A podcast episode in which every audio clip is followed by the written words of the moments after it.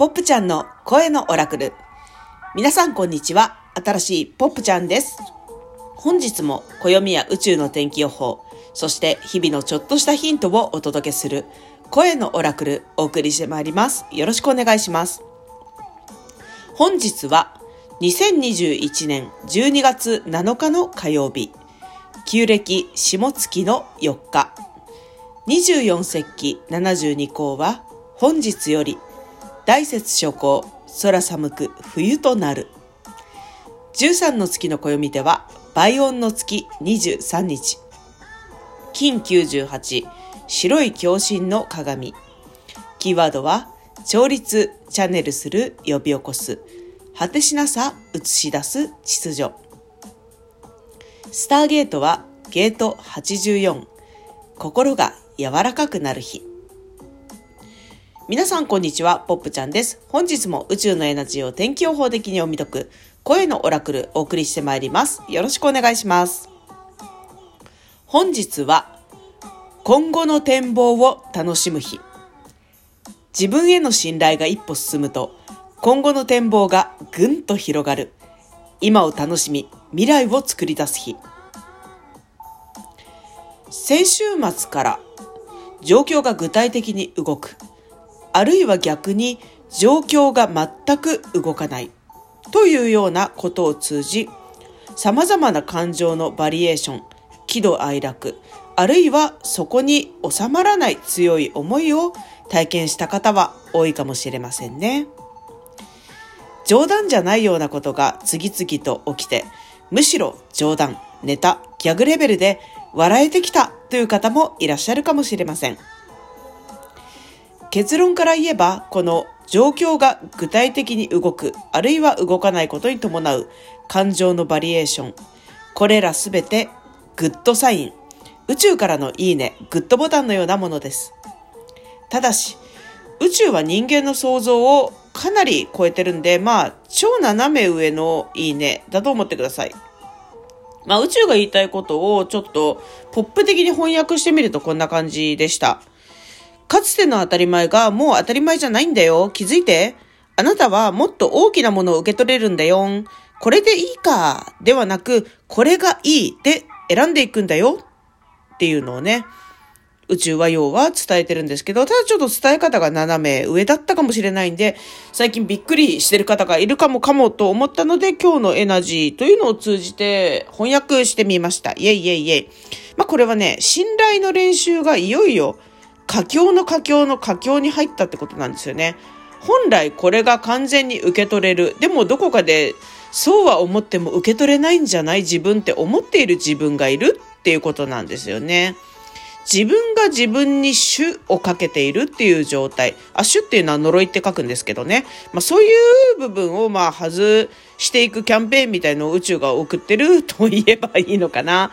まあだから今日とかまあ今日に限らず今週どっかでいつかそうしたいっていうのを先取ってみるのどうでしょうか？例えば絵を描く人だったらいつかこの画材を使いたい。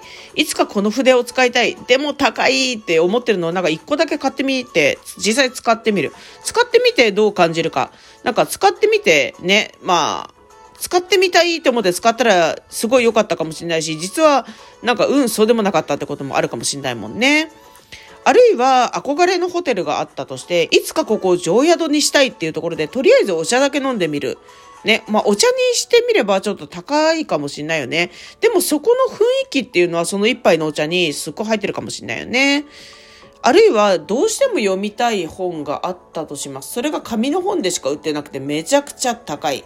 でも想定がめちゃくちゃいけてるし、カバーの肌触りもなんだったら素晴らしい。この印刷でこの紙の本が欲しい。でも高いみたいな時ありますよね。よくあります。でもね、そんなに読みたいんだったらさ、思い切って買ったらいいと思うんですよね。とにかくそんなにやりたいんだったらとりあえずやってみる。で、やってみたら、いや、実はなんか想像、妄想とは違ったってこともあるかもしんないです。でもそれ違ったってことを分かると、また地球上での一個の体験が増える。地球上での一個の体験が増えた時に、新たな選択肢、新たなエナジーが地球に生まれて、つまり宇宙全体で見れば宇宙が一個進化するわけだから、その自分の、え、贅沢かもとか言って言って悩んでることは実は地球にとってはめっちゃ進化かもしれないんですよね。で、実際やってみたら、あ、そうでもなかったみたいに、こう自分のね、あの、家計簿を見直したら意外といけるみたいなこともあったりするんで、まずはその実態を把握するっていうことが、ちょっと大事なのかもしんないですよね。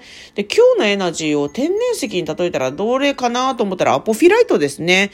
アポフィライト先輩はね、アカシックレコードとつながるみたいなサポートを得意としてたり、あるいは水の浄化とかポジティブであることを応援してくれたりするんですけど、もうね、まっすぐに自分の中身とつながるってことを今日、なんか応援してるエナジーなんで、ああ、ポフィライトだなっていう感じです。イェイイェイイェイ。もし見つけたら、あの、ぜひ、あの、触れ合ってみてくださいね。繊細な石なので、あの、お取り扱いにあの気をつけつつめでていただけたら素敵かなって思います。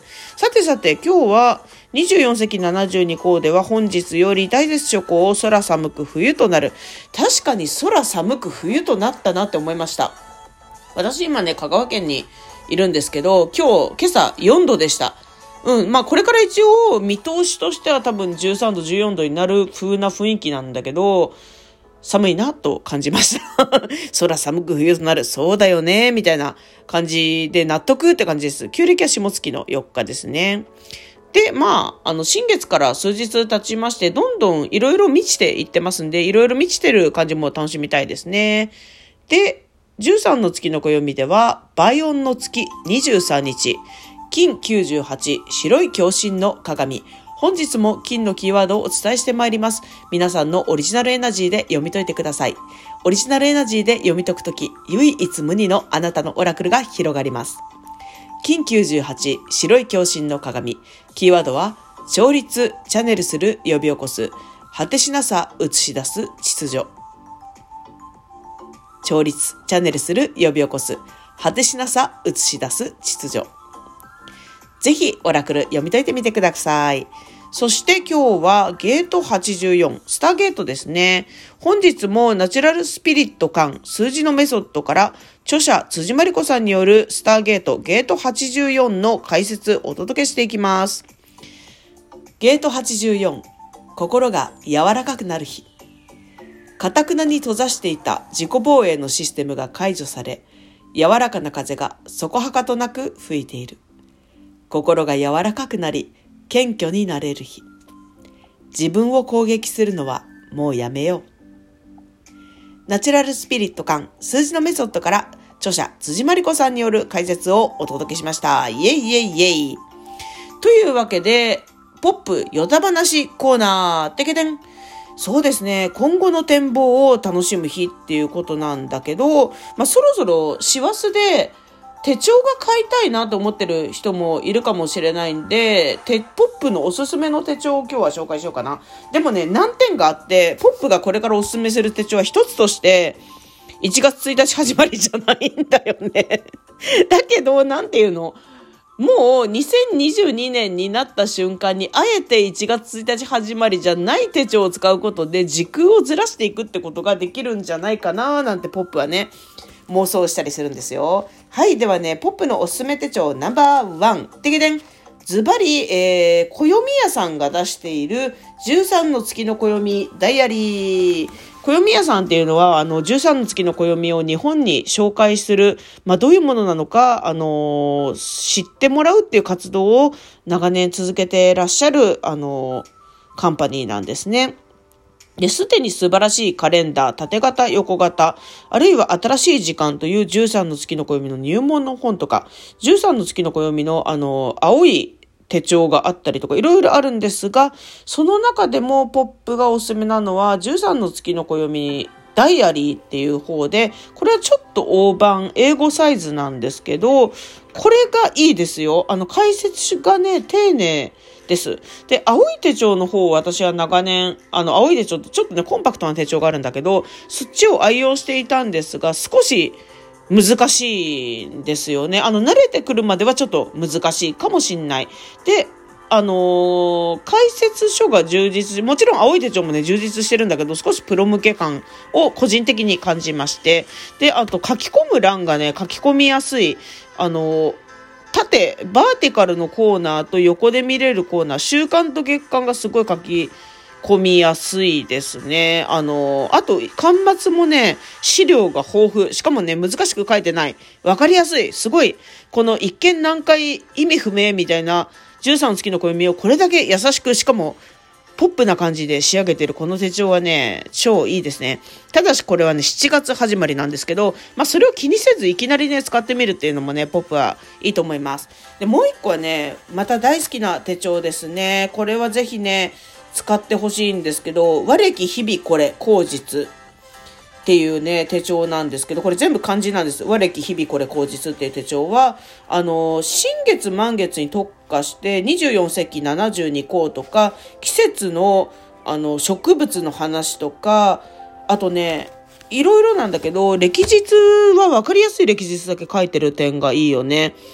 あのー、例えば一粒万倍日を一粒万倍日と不成就日が重なった日はあえて省くとかね、すごくシンプルかつ、あの、暦が好きだなっていうのが伝わってくるし、和暦の仕組みとか時の節目みたいなコラムがね、めちゃくちゃいいですね。あの、私的には月の流れもつかみやすい。ビジュアルで、あ、今日はな月こんな感じみたいのが体験できるんでいいと思います。ただしこれは、もちろん、む月1日、旧暦のむ月1日、始まり。ってことは、2022年2月1日始まり。微妙に1ヶ月空いちゃう。でもまあいいか。そんなことはね、気にせず、あのー、端末にね、白いコーナーもあるから、そこに付箋とか貼って、まあ、グレゴリゴ歴1月はまあ、やり過ごすみたいな 感じでもいいんじゃないでしょうか。手帳を2つお送りしました。新しい時間作っていきましょう。それでは、声のオラクル、新しいポップちゃんがお届けしました。また